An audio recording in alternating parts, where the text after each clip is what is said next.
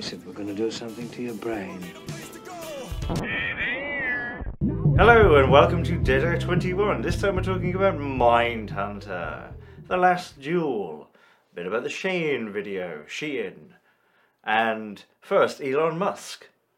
Last time we started talking about uh, who would play Elon Musk in Aronofsky's biopic, and there was uh, there were a couple of amazing suggestions in the comments, including C3PO. Mhm. That was my favorite. That was my favorite too. Yeah, like as C3PO, not the actor, just C- the C3PO costume, like in a business suit. Yeah, acting as C3PO. Yeah. I imagined him for some reason in a tuxedo. Like I imagined him with his mom, who's still like a human woman, See, I immediately thought of like the yacht photos and like a right? fat C3PO. No, no, it's normal C-3PO, but he's got like the exact same like Mm. boat attire.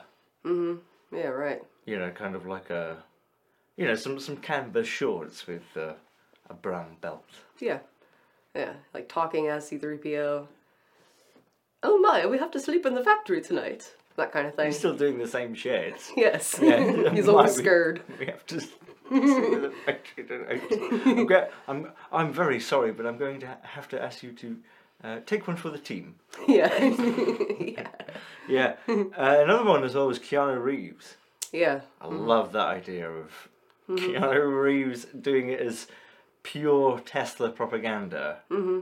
Where it's like he's on the factory and someone comes up to him and says like, "Oh, excuse me, Mr. Musk, Elon, call me Elon. Mm-hmm. Um, I've got a bit of a sniffle. Could I have uh, could I have the day off? Take the week. Take the week, brother.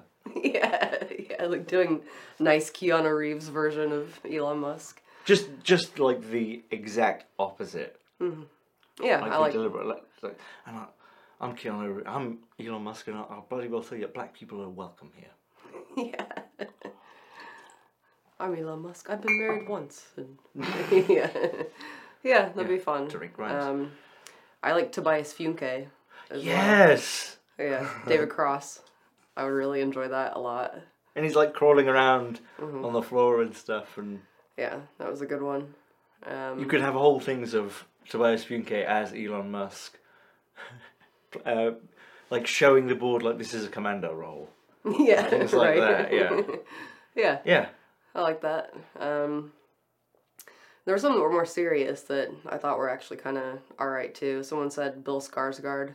Uh-huh. Um, doesn't really look like him, but Wow. he's good at being creepy. Bill Hader. Things. Bill Hader. Mm, hmm Yeah, that could actually be good too. Yeah. Matthew Lillard. I would enjoy that, yeah. Yeah. Doing his normal Anyone could- wacko anyone could have a go. Thing, yeah. Anyone could have a go. Yes. An ensemble. yeah, didn't we say that last time? Yeah. Like, yeah, of different Elon Musks. Yeah, that'd be great.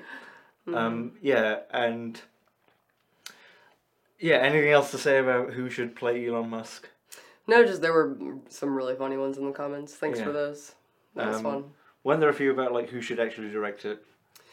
Um, someone said alternative Elon Musk biopic director Gaspar Noé. Starring Aronofsky. Yeah. I, I don't know. yeah. Yeah, um, yeah, I, I like that. Yeah. I mean, I'd see a be Fellini interested could in do um, it. an Andrew Dominik, Elon Musk, perhaps.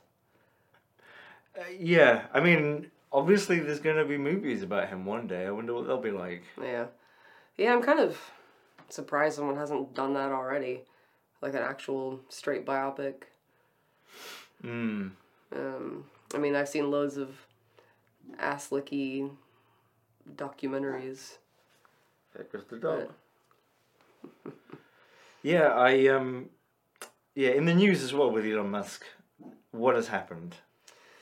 Uh, more advertisers have dropped But why? Twitter um, because of him liking anti-Semitic tweets And responding to them. and responding to them and um, from what I saw, I only read a little bit about it this morning. Uh, advertisers being pissed off that their ads are being served right next to like potentially white supremacist content and stuff like that. Mm-hmm.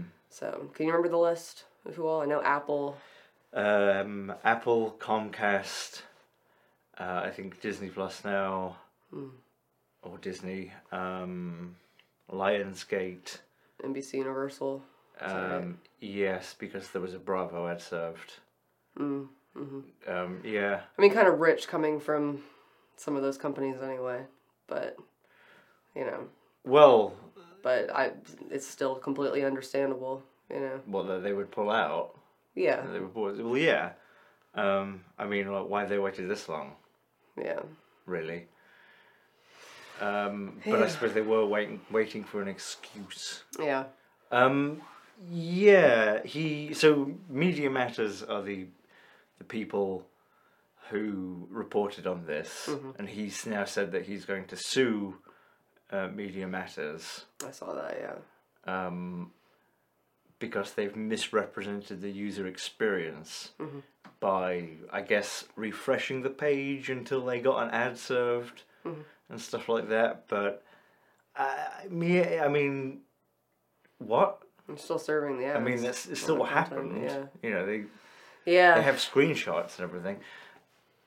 Yeah, so and I think it's interesting that the statement that they gave about Media Matters about they go, you know, I don't know if you read the statement. Mm-mm. It was pretty fucking aggressive. It said, uh, I mean, you saw. I guess it's a, a joint Musk and Twitter statement, uh, and Musk is talking about like on Monday, split second court begins, and we're going to sue the. We're going to, like, legally annihilate or drop a legal thermonuclear weapon on Media Matters and everyone who's been involved and donors Mm-hmm. because um, this is an attack on free speech. Mm-hmm. Like, how's it? And then goes on about this is an attack on free speech, and um, people should be free to voice whatever they want and say what you know, kind of whatever they want. That's what makes society great, sort of thing. But then what they're doing is free speech. Then, by that definition, yeah. Well, there's also the difference between free speech and compelled speech. I agree. You know, Yeah. they have advertisers have a choice to not put their Well, that's not want their shit next to content like that. Well, that's totally the thing. Yeah, I, I agree. No, I agree. Um, I guess they've probably just been waiting for something like this to pull the plug. Yeah, But um, I mean, it's about time. yeah. Do you think I it's going to you. spiral more? Yeah, I mean, the signs have been there for a while. Um, I mean, I want to say just a couple episodes ago. The show I where- saw the sign. I saw the sign. Opened up I my too eyes. remember Ace of Base. Um, Their primitive drumming. yeah, I mean, we saw that report not too long ago about how um, advertisers have been dropping out. Like, what were those figures that we saw for HBO? Like, uh, They spent. They went from like millions of dollars to like five bucks. something like that. Yeah. So, I mean, it's been in progress, I think, for a while. Wasn't it literally five bucks? That, well, was that Visa that did that? I can't I don't recall which one was which, yeah. But it's been happening for a while. So, doesn't really surprise me at all. People pulling out. And what, what was he saying this morning? Or maybe it was from last night. Something about you should get the new premium Twitter blue so you don't see any advertisements because major advertisers are the biggest impediment to free speech. That's not an exact quote. This is like hmm. when I first woke up this morning and I was like, Well, that's what he was like, I suppose. yeah, it may have been exactly what he did. Yeah. Yeah. Maybe he just talks in his sleep, and this is all text to speech. Hmm. I think he's just a really impulsive person. I yes, Yeah. yes, I, th- I think so for whatever reason. Yeah. Yeah. Because uh, yeah, I mean, I think strategically it just doesn't. Even strategically of like, yeah, he's trying to make money, but also he's a narcissist, so he's compelled to like you know keep his name out there and build his legend and all this. Even then, his actions don't hundred percent make sense, even with that Yeah. sort of bizarre desire. Yeah. Um, Oh, sorry. I guess he's also just someone who's used to getting his way, and um, the little bits that I've read about him, kind of like behind the scenes stuff. Um, you know, being very like demanding and like does not take criticism well. You know, if you disagree with him on something, he can fly off the handle. And I imagine over time, you just kind of naturally start sifting out anybody who would um, question you or talk back, and you end up with yes men. Yeah, it's the it's almost like the natural fail safe for um, what would you call it for uh, perennial leadership? Do you know what I mean? It's like the the the natural fail safe for it is um, like you become uh, powerful and successful in something and you as you're coming up you're, you're learning and working out your plan and you're seeing criticism all the time because you're the more successful you are the more you're going to get and even though that might be a tiny amount like you can look at this on youtube and uh, you know this could be applied to youtubers or business people or wannabe warlords in the past or whatever and then eventually you get to a point where you're successful and it's like well i found my formula Yeah, I'm doing things right now, or I wouldn't be successful. so so like the the critical voices which were always just a minority anyway Mm-hmm. there i don't need to look at them anymore Yeah, And like I've made it, so I've yeah yeah and, and actually i'm you know it, then it becomes like an affront just to hear it Mm-hmm. Yeah. um even e- you know even if you can accept that it's correct like oh you fucked that thing up Mm. I, I know i don't need to hear that i know yeah and and then you start like you said to weed out anyone Mm-hmm. even though your closest earliest compatriots who are like looking at you going Mm-hmm. you weed out them and you become you get a complete yeah. echo chamber Right. and then you then you And fall can because you can't fall into a place like stop being negative. You know, you're not helping. You're being negative. Mhm, like in Let's get the negative Festival. people out here. Yeah. hmm Yeah, all the people who saw what was happening there and tried to do something about it. And yeah, it's from what I gather from the couple documentaries I've seen on that with the um, employees. Mhm. Yeah, like people were pointing out like these are major problems and weren't listened to, and in some cases threatened. You know. Um, yeah, makes sense to me. Yeah, and then that's what I think. I'm not basing it on anything. Just that that's kind of like the, the natural failsafe in, in that sort of leadership cycle of being very, very uh, individual driven. Mm-hmm. You know, where it's almost like a leadership cult. Not necessarily, could be a small business, but that's how it goes, and that person's critical to its success. And then if you look at sort of lineages, it's like the same thing but over a longer period of time. I think where you know like um like Edward the First is this sort of brilliant and strategic and brutal king who's uh, like up until like his last days is you know knows everything that's going on in his realm and then Edward the Second is an idiot because he grew up without you know he he's by the time he's king he's now I don't know just an example you know he's never had to lead. He's always been in the the shadow of someone great and and then his son was good again. Uh, well, uh, what am I trying to say? I'm trying to say that like uh, thank God people don't live forever. Because if they did they'd have carved it up. It'd be like Highlander That was the, the point of that movie. yeah yeah. ozone layers sorry I kind of went off track there but do you know what I'm sort of so. trying to say Yeah. just my thoughts like Yeah. I get you. yeah Um, I mean, I guess one way to put it is like when you're just starting out with a venture, perhaps um, you have like a set of constraints and allowances, and over time, those constraints and allowances shift. You're less constrained, more allowed. Does that make sense? Yeah, and I suppose yes, and um, when you're just starting out, you know, when you when you're climbing up the political ladder in Rome or something, it's w way more difficult to insulate yourself, mm-hmm. and then eventually you'll get a you'll start having more choices to do that, mm. and there are some people throughout history who are clever enough not to do that. humans. Yeah, sorry. Yeah. No, you're fine. Um, C3PO. Yeah. Yeah, I mean, any other thoughts on that? Yeah, I want Bezos and Zuck to actually playing themselves to walk in to a meeting with Musk, and then like they open the door, and then they both close the door and look at each other and be like, "I, I didn't know Musk was a protocol droid." Like they're Jedi that show up. They're Jedi that show up, and yeah, he's got he's got something on him where like every time you film him or take a picture of him, it displays this man. Mm-hmm. But when you see him in person, it's C three PO. Mm-hmm. Okay. Yeah. Interesting. And C3PO can do a whole thing with like, I can take on any form that pleases you.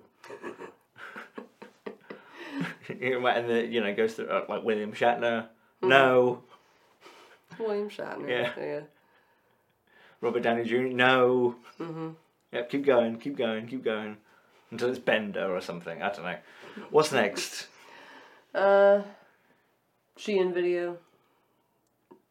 What would you like to say about that? What do you want? Do you want to say anything about Something that? Yesterday, um, well, just mm, thanks for all the comments and the people, you know, but appreciated it. Um, it was certainly hard for you, Yeah. as you said in the video. Yeah, Uh-huh. you were uh, throughout the week of making that, and after, and still a little bit after making it.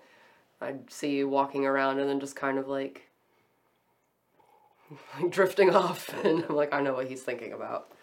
Motherfuckers, you know, Yeah. you know, and doing the head shake and yeah. Doing the head shake. My pipe. Bubble pipe. So Yeah, yeah, and, uh, yeah. It was. Um, yeah, I think it was like the w- hardest one I've done. But you, you were saying you don't know about that. I, well, I would say one of the hardest. Yeah, I mean, there's a couple per year that, you know, will kind of get to us a bit, but um, this one was definitely hard. Yeah, the faces made it hard. How many of those pictures were there? Uh, on the actual database, there's uh, like two thousand or something. Yeah, yeah. So Yeah.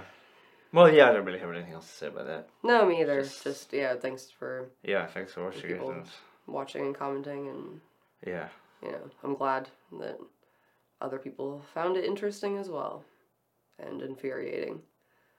So, yeah. It wasn't wasn't a joyful few days to edit that shit. Jesus Christ. yeah, I know. Yep. So anyway, um hmm, oh yes. Should we move on? Mm. Yes, I'll say yeah. Uh, we watched The Last Duel. Um, God, when the hell was that? Like, It was immediately after Dead Air last week. Yeah, it was that night. That's right. Yeah. Um, That's why you can't remember it. I know. yeah. Uh, yeah. Ridley, Ridley Scott. Ridley Scott. Um, about one of the last duels, um, legal duels to take place in France. It was a real event. Um, Really? It was one of the last it wasn't the last, but it was one of the last. whatever. There was another one like God. I looked at the dates on this, but now you're gonna me try and remember it. It's like There was- thirteen ninety or something. there something. was yeah. There the very last one. I want to say it was like fifteen or something, but I guess it had slowed down or something. So in like the eighteenth century, there weren't like French officers like pistols at dawn sort of thing. That's just what I read on the Wikipedia, so Really? I can't tell you Okay. anything beyond that. Well, that's but- interesting because I know that um, like they would have like officer duels in Germany Mm-hmm. up until like up like up until the First World War. Definitely. I mean, maybe, um, yeah, like I said, I, I guess I should have brushed up on it a little bit. I find your about it. mustache most imprudent. Um, maybe perhaps one of the last like state sanctioned duels. I don't know, because it was like a huge event um, when it did happen. So the brief thing, the story is about um, two knights basically. Um, Two squires. squires. Um, one of them, uh, his wife, accuses the other of having raped her. And it shows the story through all three of their perspectives um, in like three style. chapters before getting to the actual duel. Um, and yeah, it's Ridley Scott. Uh, Um, so I, what did you think about it? I liked it. Yeah, I liked it too. I liked it. I didn't love it, but I liked it. it's probably my favorite Ridley Scott film that he's like probably that he's made in like 30 40 years. It's probably my favorite from him since Alien. I didn't yeah. I didn't like love it. Mhm. Um, but I, I liked it and um, yeah, I yeah, I thought it was pretty well made. Like, um, because all that I had heard about it was um, that it didn't really do well, like in theaters. Um, it stars. really Um, yeah, 'cause I I don't think remember it did it- awful, but when it came like his first movie was The Duelists Mm-hmm. with Harvey Keitel. And I remember when it came out they were saying like, "Oh, this is it this this is him coming full circle, you see it rhymes." Mm-hmm. Sort of thing. I don't know if he was saying sorry. I don't know if he was saying that. Mm-hmm. But that's how it was billed like, "Oh, this is really Mm-hmm. important. This is his Medadio." Okay, see, I barely remember any of the marketing for any or anything for it. All that I really noticed, uh, like I remember seeing some commercials for it, um, but all I really remember is like Ben Affleck has a funny like dye job, and Matt Damon. The year is 1385. Fortune favors the brave, Ben Affleck is Eminem in Um, the Middle Ages. and Kylo Ren. That's all I could see. Um, so, uh, but yeah, so but I wanted to check it out for a while, um, just out of curiosity, and yeah, we sat down and started, and it was actually better than what I was expecting. I did find it distracting, especially toward the beginning. Um, Matt Damon and Ben Affleck Have were, in particular, very distracting to me just by existing in the movie. Um, again, fortune favors the brave. Like, I just can't see him and not think that anymore. Um, but as it went on, it did really build its world up pretty well. Like some of the sets are pretty awesome. Like the costumes, really good, um, and it has quite a measured pace to it. It really kind of builds slowly, which I appreciated. Um, so I got more into it as it went on. Hmm, What about you? Uh, yeah, I, I I agree with what you said, and um, I thought the build up was very good, and yeah, I didn't love the, you know, sort of Jackie Brown like the same half an hour. uh, But from different perspectives, but I, I didn't dislike it. I thought that could have been a bit kind of truncated. Um, It is a little bit long. Yeah. just a little bit repetitive, but not not a lot. And I, I understand why you know he did that and the purpose. And I did like the journey of, you know, oh god, Matt Damon is this fucking stupid um, squire who's got like no. Uh, no self awareness, no He's greedy. yeah, he's no econ- economic acumen Mm-hmm. anyway. You know, he you know all all he's really good at is fighting and being brave. yeah, he is brave. Yeah, Yes. he's- um, and he's yeah. also very like, um, what's the right word? I don't know, like acerbic. Um, okay, he's very. Acerbic. He maybe that's not the right word. Well, I don't know what he's he's mean? very like um like aggressive and argumentative like there He's belligerent. he's belligerent that's a good way to put it yeah there are situations He's where salty. Mm-hmm. he easily could have talked through a situation but he ends up like yelling at people um, people who have power over him which is especially dumb Yeah, he's kind of a moron but Yeah. he is a good fighter yeah yeah, um, and so yeah, seeing because the first chapter is from his perspective, um, and it's his wife Yeah. who then tells him after he gets back from like a whatever, he's off fighting somewhere. He comes back and she says that she Scotland. Scotland that was it, um, and says that she was raped by a guy that Oh yeah, he was friends with, who was Adam Driver. a Um, fellow squire, a fellow squire. Mm-hmm. neighbouring squire in this county. and they already had issues with each other to do with like land ownership. Um, he Matt Damon really wants this land that came with his wife as part of her dowry, and Adam Driver manages to like get that land instead through some shenanigans. what happens is ahead. is um, Matt Damon is promised this small piece of land with several other pieces of land for his da- for the dowry to get married to Mm. this landowner's. I don't know if he's a squire as well. I don't think he is.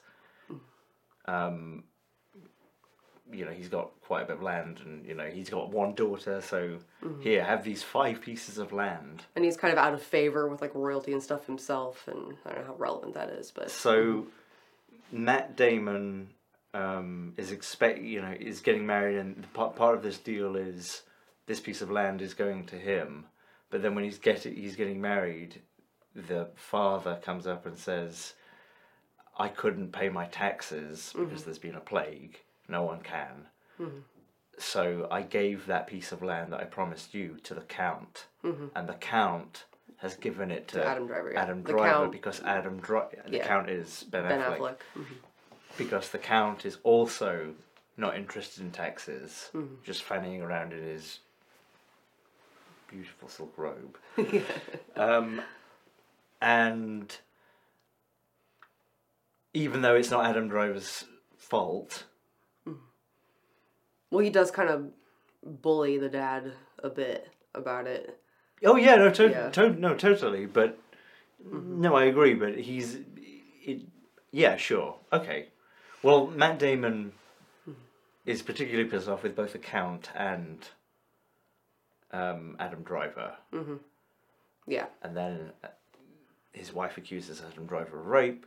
We see it from at first Matt Damon's perspective, Of her just telling him and where stuff like that. Mm. yeah so we see the lead up from matt damon's perspective where by his own account he's a bit of a dickhead Mm-hmm. and then from adam driver's perspective where he's even more of a dickhead Mm-hmm. but then by adam driver's perspective he does rape Yeah. his wife Yeah, he does. Uh, yeah, and it's through his perspective that's what happens too. What does he say? Like, she um she gave the proper.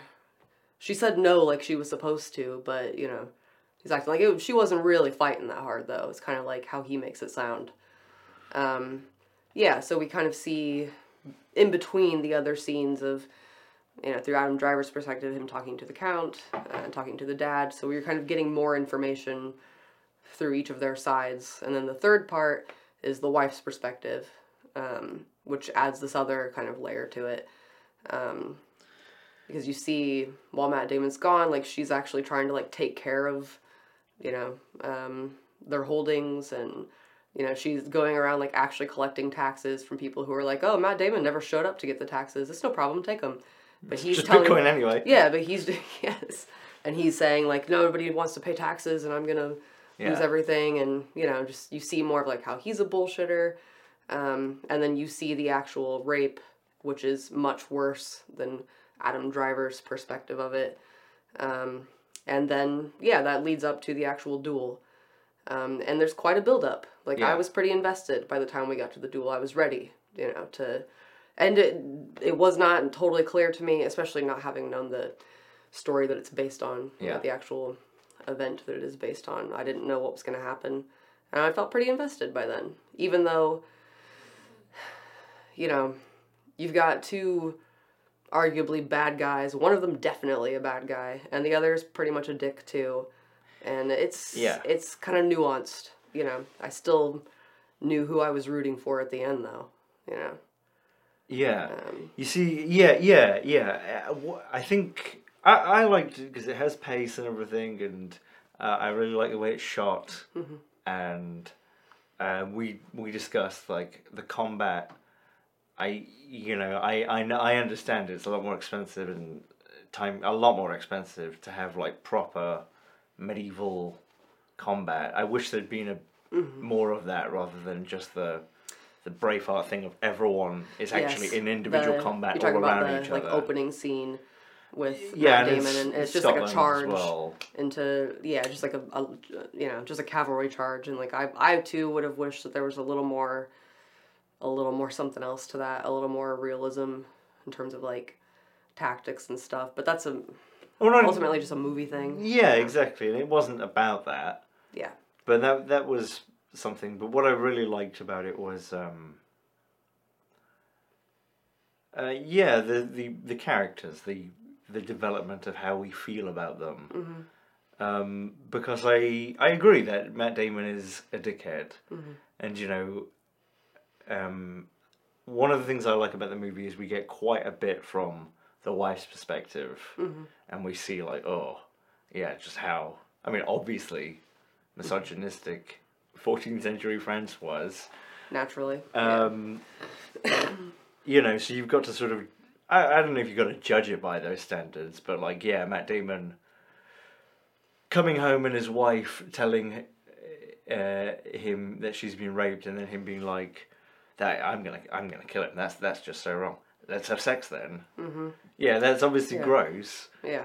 But like, I ended up really liking Matt Damon's character towards the end. Yeah. I ended up seeing all those same, uh, prob- not problems, but like, uh, yeah, like he is belligerent. Like he cannot get on with people, and he doesn't really have the the brain to back it up. He just cannot be reasonable either, you know. but yeah. but in a way, like I really respect that, um, because he's he's not scared at all, and as bullshit as it is, like I think he probably is like into like France.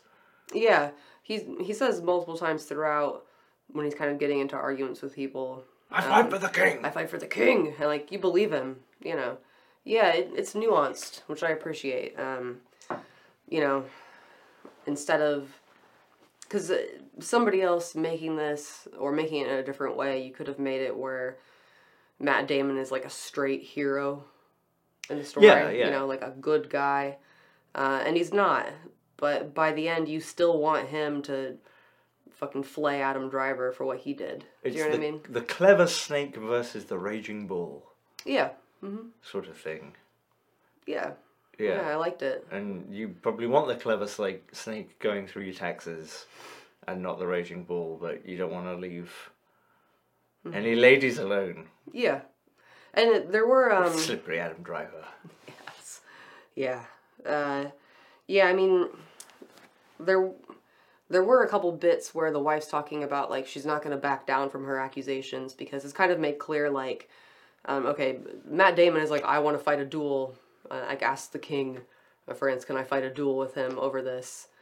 Um, and uh, more or less they're like yeah okay you can but if you lose then it proves that like god wasn't with you and that she was lying and she's gonna die too um, and she sticks to her guns And she's like i'm pregnant. she's pregnant yeah uh, i'm not going to be silent and there it was just slightly distracting a couple times where she was saying that kind of stuff and You thought it was I, too much. I just won. Yeah, it was just slightly too much because the actress did really good. Like you can, she does a lot with her face, from what I remember. Where, um, you know, like you can see like the pain and the turmoil and stuff that she's dealing with, and I just think that maybe just a touch too much with her being like, "I'm not going to stay silent."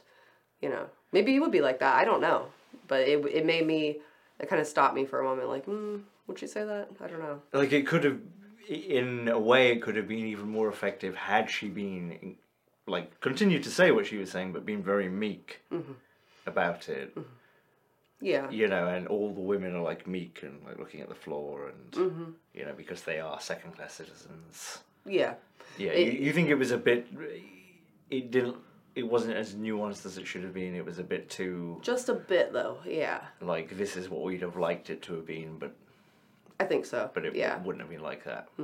Yeah, but like I said, just a bit. I mean, um, there was really just a couple of times where she was like, "I, I will not, my voice will not be silent," and like, um, just, just, I don't even know how to put it. Like, just the teeniest bit, because overall, overall, it was pretty nuanced. I think, you know, as a film. Um, Yeah. yeah, and um, but I mean, I, yeah, I found it effective. You know, like you said, I think it is a.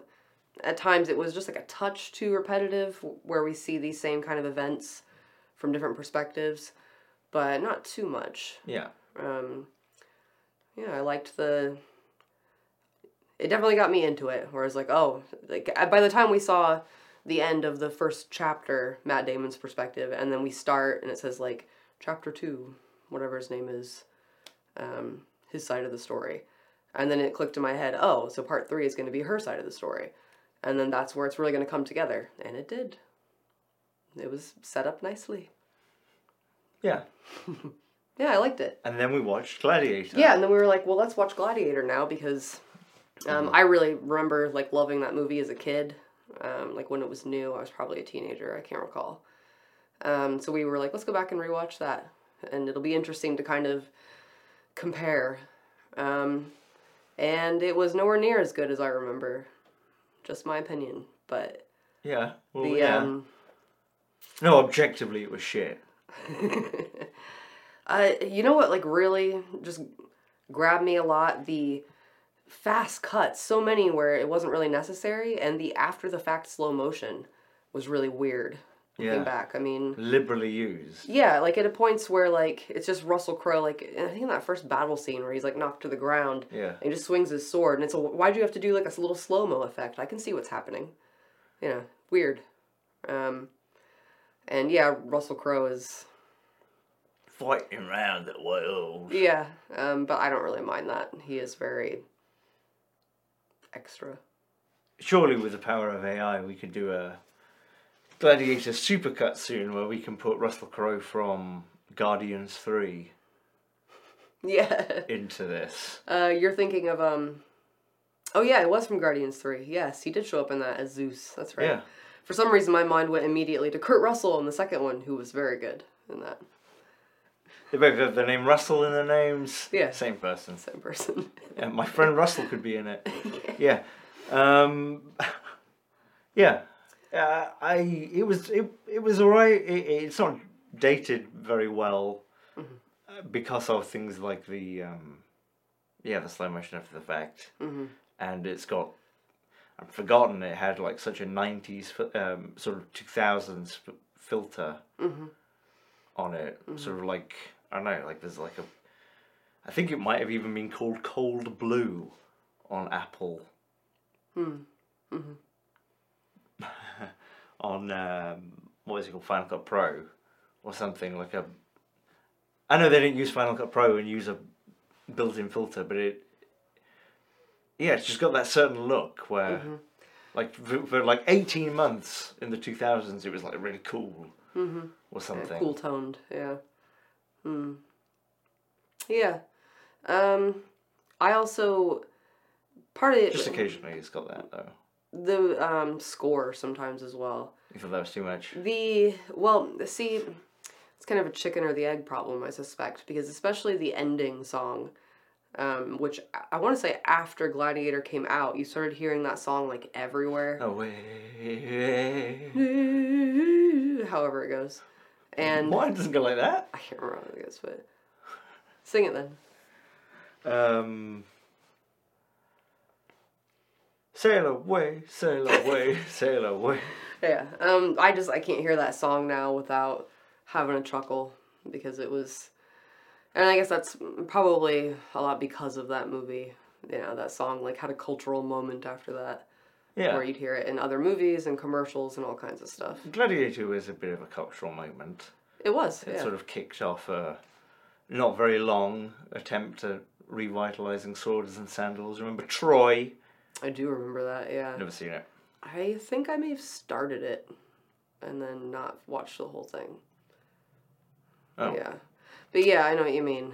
You get these like trends, you know, going and um it was definitely interesting going back to that and then seeing the last duel, which I would consider much more mature um, Yeah. and better technically done as well, in my opinion.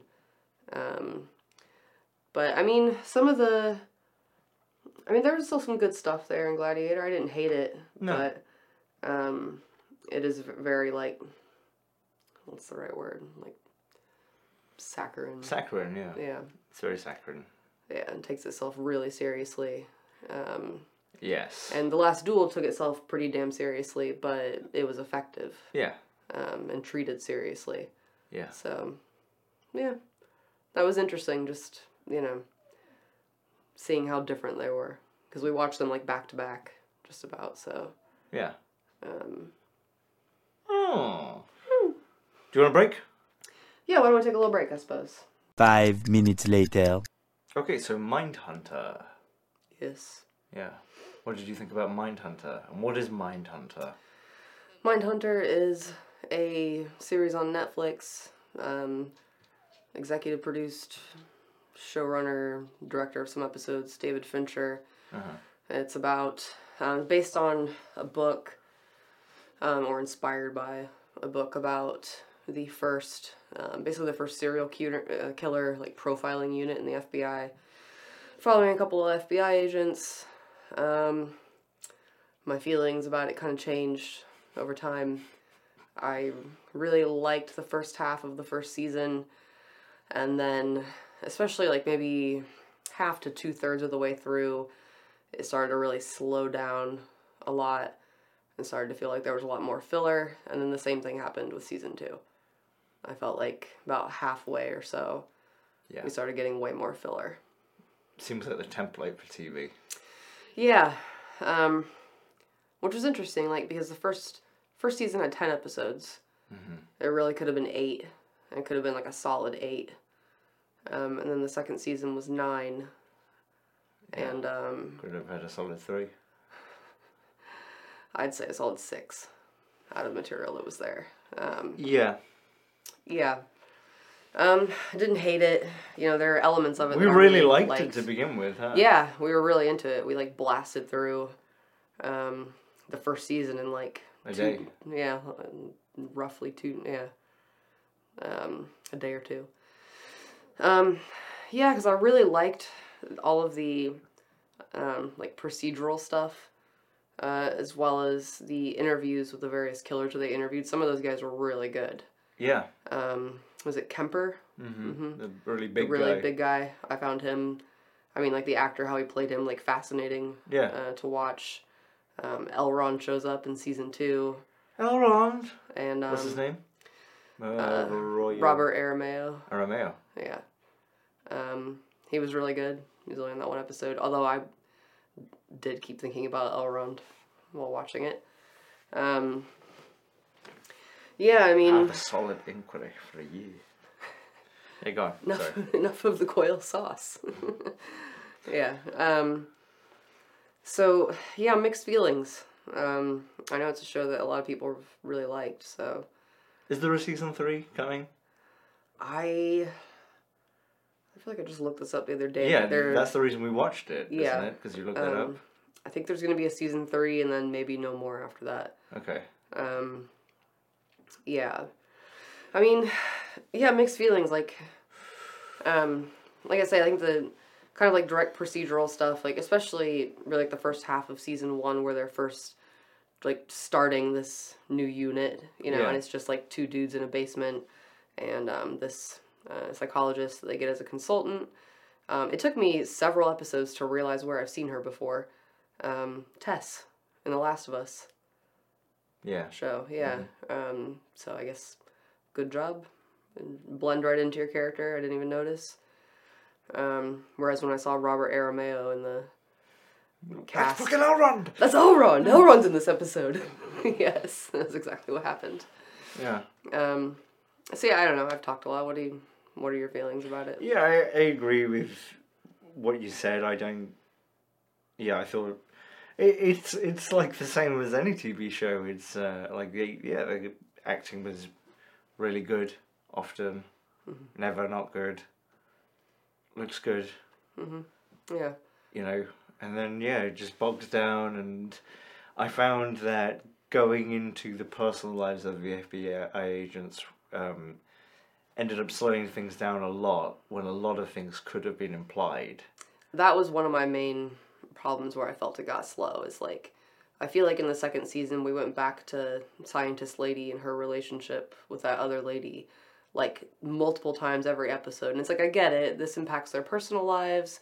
Same with um Holden in the first season with his girlfriend.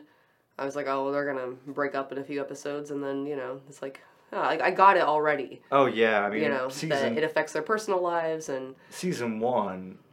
I think as soon as we met her, Mm-hmm. we were like, "Well, what, okay, so they're gonna break up. Are they gonna string this out until the end yeah. of?"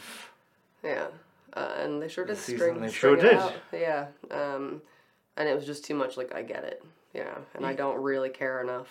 Yeah, I don't think there are any like uh, rules or anything, but I think it's sometimes a good idea, you know, in your sort of detective thing, if the detectives are a bit of a mystery too. Mm-hmm. sometimes, and Columbo, or, for or we, well, yeah, I mean that's the obvious example, but mm-hmm. we we could have, you know, the, we could have even had the same effect and seen a lot less of it, and mm-hmm. still seen it. I only need to see like one scene of Bill with his wife, Marcia.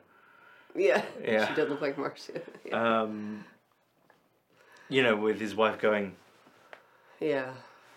and I got it. Yeah. I don't need, you know, I didn't to see that over and over. You like know, multiple different versions scenes. of that. Yeah, of the same thing happening in the same episodes, especially. Yeah. I- yeah. we could have had just I could have gotten it after like just a little bit of that.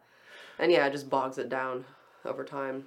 Especially when you've got like a couple of different serial killer situations going on around the country that they're getting involved in and then you're maybe this is just me and then you're intercutting into their personal lives and I had to kind of keep like pulling myself back to like well, which one which case is this? Oh right, you know.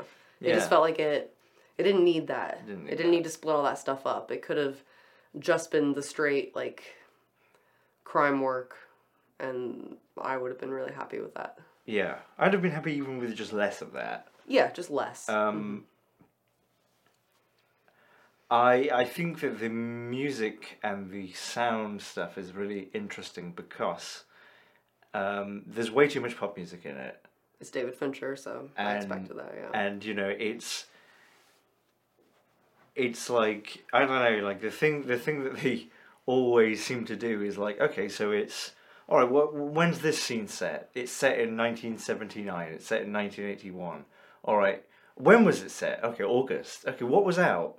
And they go through like the top ten or like what what was mu- music from nineteen eighty one, mm-hmm. and it's all like super mainstream pop mm-hmm. stuff, which is fine, but it gets pretty wearing. Like I've, I, I'm trying to think of an example in in the thing, but all the songs are very recognizable and kind of inevitably you get one or two where it's like, oh, I remember when a movie used this music really well, mm-hmm. and it never really uses it that well. It's not seamless. But then it's also got a score, mm-hmm. which is really good, mm-hmm. and there's and there are there are moments it kind of comes in which otherwise would have been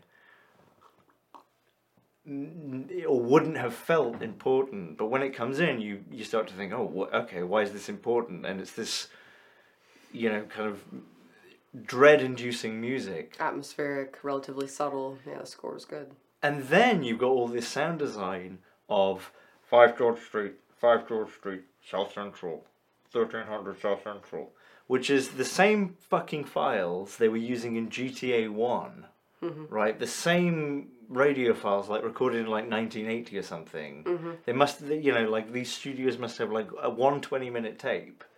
It's but back in like uh, the mid 2000s, you could hear in- on every South Park episode the Final Cut Pro like default swooshes mm-hmm.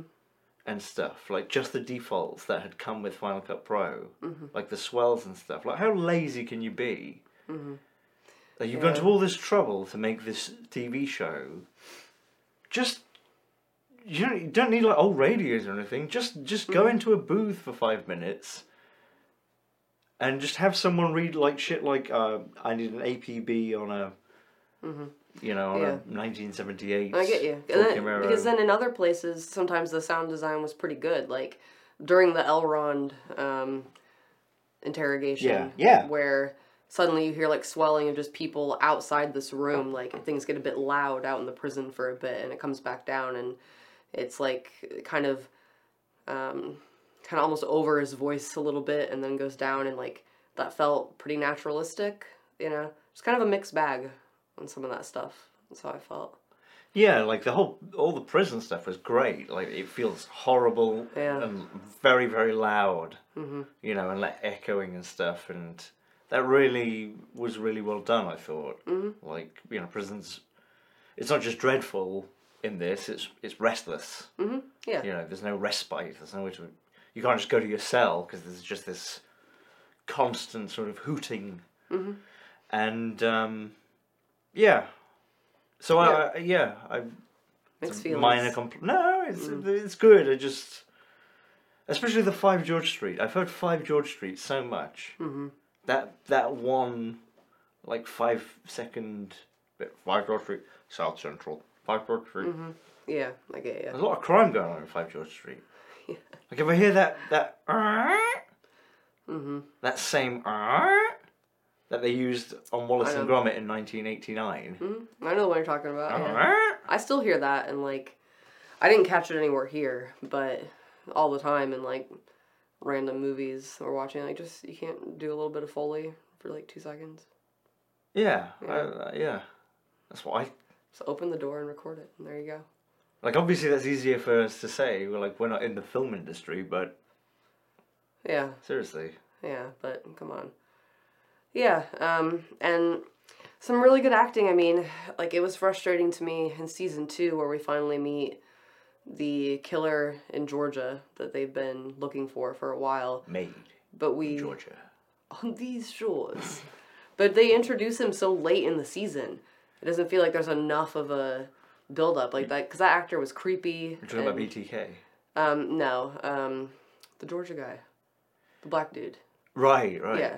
Right. Um, like, I thought he was pretty great. Like, the way that he played him, he was. I mean, when you meet him, it's like, oh, that's the killer. Clearly, you know the way he's responding to stuff and everything. oh, you're talking about. Oh, you're talking about Peter Ur- Urkel. Pedo Urkel is what we were calling him, yes. Um, mhm. Yeah, but we, I can't remember which episode they actually meet him first, but it's late in the season. Um, and it was just kind of like, I don't know, these elements of really great things that just, I guess what it really comes down to for me, I could forgive, you know, even like the sound thing, I could forgive. Oh no, no, that I don't think that's a but big deal. where it starts started to really get frust like the overall frustration I have is just feeling like there's this big lull in yeah. like the last like third or so, especially up to half. So do you think it'd be fair to say season. it's not really that we don't get enough of creepy Urkel.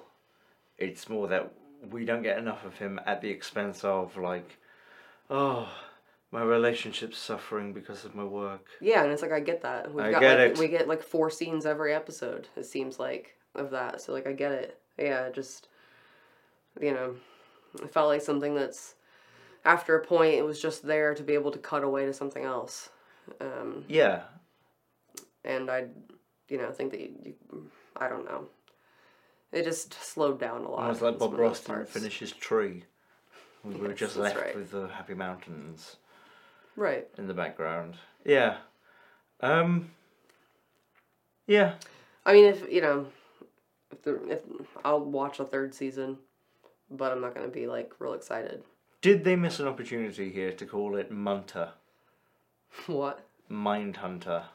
I think Mindhunter sounds too. I whatever, right? It doesn't matter, but it, it sounds to me like like it's gonna be like an HBO series, which is a drama but has elements of comedy mm-hmm. about a psychic who goes to work for the FBI, and like no, he's different because he is actually psychic. See, when I first saw the title Mindhunter ages ago myself, I thought something about psychics or some shit. That sounds lame. Um, yeah, or something paranormally, and you know, my bad, I guess, for not looking. But Yeah. What what was the what was the show that Kelsey Grammer and Camille Grammer, Donatacci, Donatello produced? Not Alias. um, that they Medium. produced. Oh yeah, medium. For some reason I thought it was gonna be like Medium. No, just from the title. Mm-hmm. No, sorry. I get you. Yeah. Hmm. Anyway. Yeah. Speaking of which, did you enjoy this episodes this week's episodes of Frasier's? With Rooney? Did we watch that? Yeah. I don't remember. You don't remember the whole bit where he gets his zipper caught in the cappuccino machine? No. And the woman comes in and think, thinks he's fucking the machine? I can almost believe that that really happens. Did we miss the last episode? I can't. You don't remember that bit? No, I don't remember that No. bit. remember the bit where Niles turns up and it's actually a good show for a minute. No, because it didn't happen. Maybe it did. We don't know. We didn't. We didn't watch the last one, did we? Yeah, So- I completely forgot about it. We're letting the people down here. It doesn't help that it comes out at like 3 a.m. on like Thursday mornings. Like, I'm in bed. I'm not going to remember that shit. If it were good, I'd remember. I, an I alarm would wake up in the morning. get out of bed. Get out of bed to go watch Frasier. I tell you, what do you think about the second season of Loki? Which we haven't talked about at all. Um, not much. I, you know, again, I like the idea of Loki. Like I, saccharine, but I like the sort of saccharine, saccharinified um, Gilliam sort of stuff. mm, That was backgroundy. Um, Yeah, a whole lot of whatever. yeah, I know. I know. Nothing. Nothing even to hate. Yeah, I mean, I really like Loki as a character. Yeah. Um, and I, I think a lot of that has to do with um, Tom Hiddleston. I think that's right. Just playing him really well. But- but the first season was so fun, and the second season was so serious. it you know it's like um sometimes you know some characters you know are beloved because they're not the main character hmm like if if you made do you know what like i love chewbacca what a great character i don't think it would be a really good idea to have a whole film about chewbacca where he goes through the ups and downs of a protagonist you know where he has to deal with shit i don't want that from chewbacca i want him going "Ugh!" and potentially ripping stormtroopers arms off or whatever Yeah, I know what you mean. Yeah. you know Yeah, I mean, I know what you mean. What um, what I like about the Loki character is I didn't mind like because they've done this in some of the other ones, like other movies and shit too, where like he's you know mis- mischievous and he's a villain and but he kind of has a heart too. I don't mind that, but it was there wasn't enough mischievous Loki for me, yeah and um, it, it that okay yeah i agree. Like uh like loki probably is one of the better ones to do it with right? Like you could make it work but then yeah why do i like him yeah because he's mischievous and not to be trusted but also he's not nasty yeah, you know um he wants to put on plays about how grand he is and all this yeah, silly shit like that, yeah, so so give him a reason and the ability to do that. Instead, he's trying to fix the universe, Mm-hmm. running around. You know, like uh, I don't know, any you know anyone. Mm-hmm. Well, it didn't have to be Loki at all, did it? It could have been like John. You're the wrong John Smith. Mhm. I know what you mean. Yeah, Why did it have to be Loki? It should have been yeah, yeah. I get Loki you. plays tricks on people, Yeah, like Beagle's about. Yeah, I mean, Like Loki punks people. in Thor Ragnarok, where Thor's doing all the heavy lifting, doing all the work, and then Loki just shows up with a ship, and it's like, "Your savior is here!" Yeah. with his big helmet. That's the Loki I like. Yeah, What a dick. yeah. Um, yeah, or stories about stabbing Thor as a child, and Yeah, yeah, so yeah, it was meh for me. yeah. You know, I much preferred "This Is Us" as a child. "This Is Us" as an alligator. Yeah, I. That was fun. Yeah, me. Yeah. Sorry, I wasn't really planning on talking about that. It just came up. Anything else about Frasier? No, it's no. I got nothing. You? No.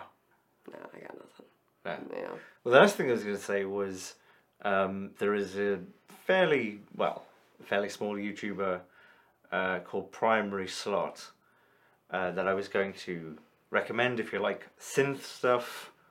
Uh, I don't particularly like any one genre of music, I'm one of them. I'll listen to anything with beats.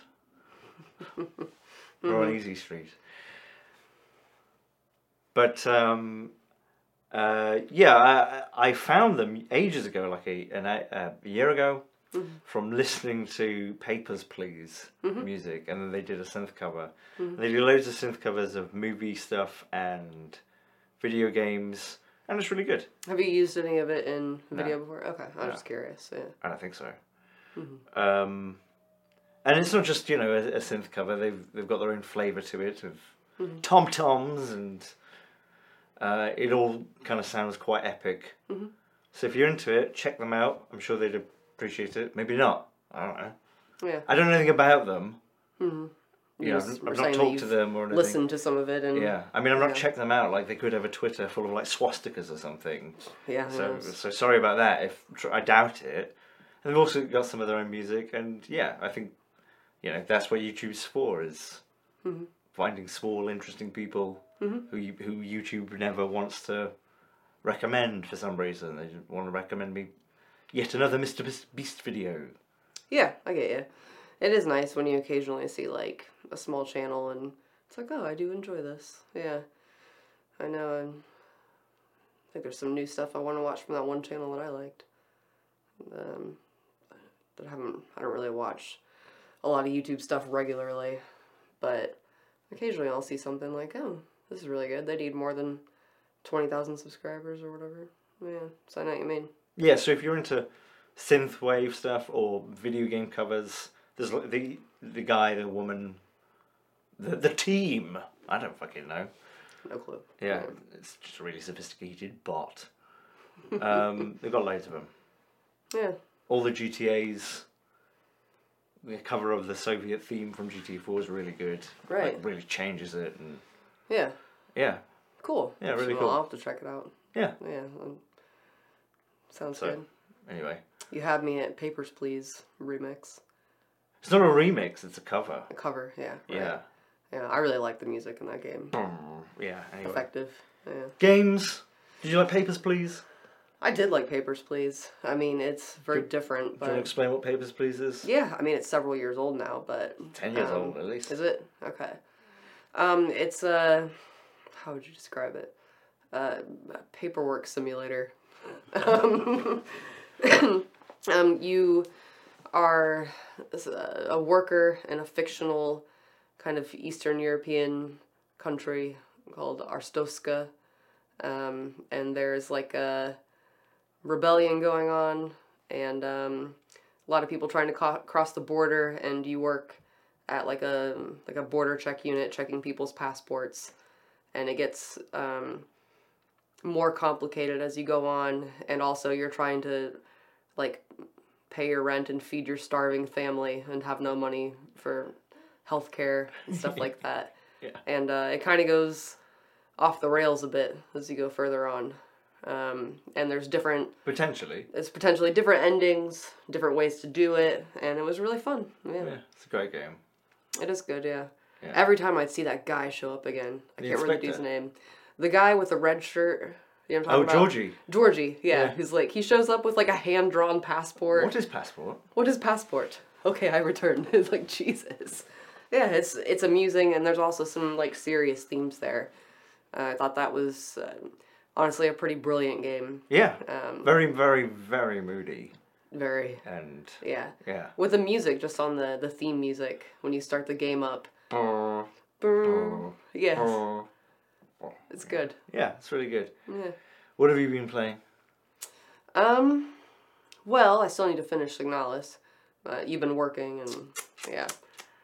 Um, In fairness, And, it's uh, because Signalis is on my computer right now. Yeah. Uh, and um, I, screwed around in The Sims a bit, but it does just get really frustrating. Um, Well, because nothing works. yeah, because it's like borderline unplayable at times. Um, Is that the mods though, or is that it's not the mods. no. yeah? It's all the DLC stacked. I don't really have a lot of like major gameplay mods. Yeah, just object Um, mods. yeah, CC and stuff. Yeah, I mean the only real, um, I have like a cooking overhaul mod from Seriously Sims, and then Basemental Drugs is a really good one.